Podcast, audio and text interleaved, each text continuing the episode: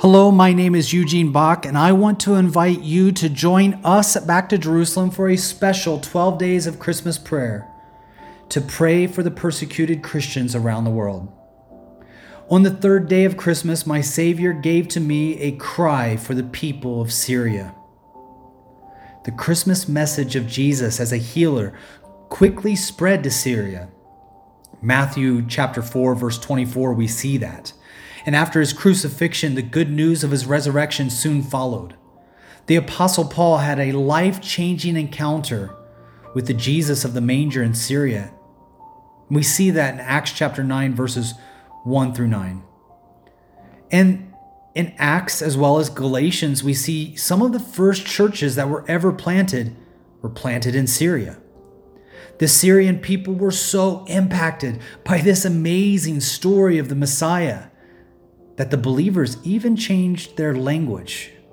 Today, the Assyrian Christians can still be found speaking the language of Jesus, Aramaic. Unfortunately, today the nation of Syria is also not so welcoming to the Christian message of Jesus the Messiah. Extremist groups have sought to drive the Christmas message out of the country in some of the most violent ways, while other groups like ISIS have conducted genocide of Christians and murdering them in mass. Young Christian girls between the ages of 1 and 9 were sold to men for as little as 172 US dollars to be sexually abused only because their families followed Jesus Christ. Can you believe that?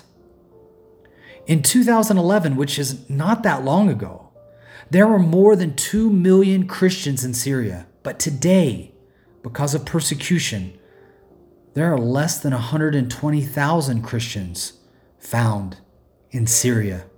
That's a decline of more than 94% in a single generation.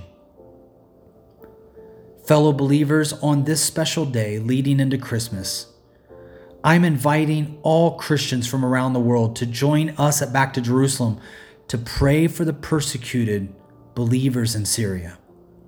May there be a special Christmas gift for the believers in Syria this season under a symbolic tree covered in proverbial lights. May praise to the God and Father of our Lord Jesus Christ, the Father of compassion and the God of all comfort, who comforts us in all our troubles so that we can comfort those in any trouble with the comfort we ourselves receive from God. 2 Corinthians 1 3.